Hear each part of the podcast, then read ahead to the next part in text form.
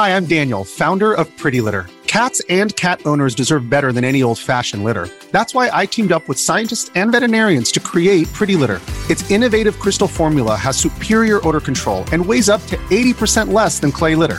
Pretty Litter even monitors health by changing colors to help detect early signs of potential illness. It's the world's smartest kitty litter. Go to prettylitter.com and use code SPOTIFY for 20% off your first order and a free cat toy. Terms and conditions apply. See site for details. Podclass, i podcast di classe editori. Test inflazione per i mercati, Banco BPM svela la sua strategia al 2026, COP28 a rischio fallimento, Epic Games porta a casa una vittoria epica, possiamo dire, contro Google e infine India che batte Hong Kong e diventa il settimo mercato azionario al mondo. Io sono Elisa Piazza e questo è il caffè ristretto di oggi, martedì 12 dicembre con 5 cose da sapere prima dell'apertura dei mercati. Linea mercati. In anteprima, con la redazione di Class CNBC, le notizie che muovono le borse internazionali. Uno, partiamo da un vero e proprio test che parte oggi con l'inflazione americana per quelle che sono le attese di tagli dei tassi da parte della Fed prezzate dal mercato. Un mercato che appare forse un po' troppo ottimista. In particolare oggi in arrivo l'indice dei prezzi al consumo negli Stati Uniti per il mese di novembre, il dato è atteso invariato su base mensile, mentre al 3,1% anno su anno anno dopo il 3,2 del mese eh, di ottobre. Al momento il mercato eh, vede un taglio dei tassi da parte della Fed già a marzo con il 40% circa delle probabilità.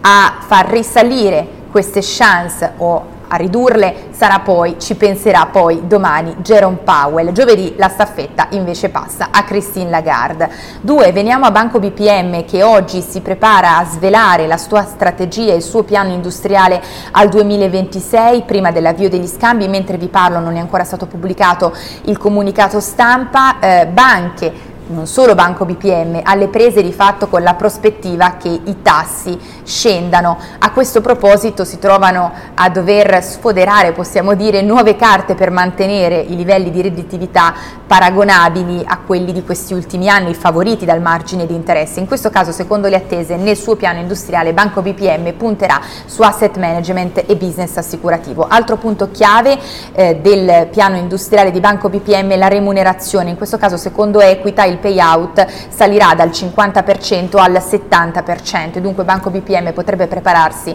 a distribuire oltre 3 miliardi di euro di dividendi nei prossimi tre anni. Nel frattempo il titolo da inizio anno ha guadagnato il 56% a Piazza Affari contro il 49% circa dell'indice che raggruppa le banche a Piazza Affari. E poi tre, ci spostiamo a Dubai, ultimo giorno di COP28, COP28 a rischio fallimento. Attualmente infatti nella bozza di accordo finale è stato eliminato il termine phase out, vale a dire l'abbandono graduale dei combustibili fossili, questo su pressione dei paesi OPEC. Eh, Unione Europea e Stati Uniti hanno definito questa bozza di accordo inaccettabile, si continua dunque a negoziare anche perché è inverosimile riuscire a raggiungere quelli che sono gli obiettivi climatici degli accordi di Parigi del 2015 senza un abbandono graduale dei combustibili fossili.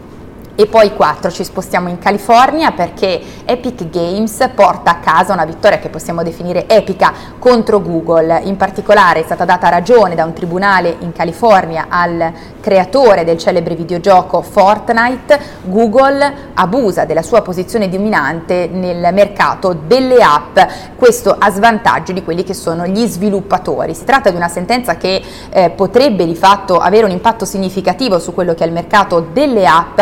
Bene, Bene, Google si prepara già a contestare il verdetto. E poi 5, concludiamo con un dato curioso, perché l'India batte Hong Kong e diventa il settimo mercato azionario al mondo. Questo grazie alle prospettive positive per quanto riguarda la crescita economica del paese, tanto che l'indice eh, Nifty 50, l'indice azionario principale indiano da inizio anno è salito di 16 punti percentuali, contro invece l'Hang Seng, l'indice azionario principale a Hong Kong, che è sceso di 17 punti percentuali.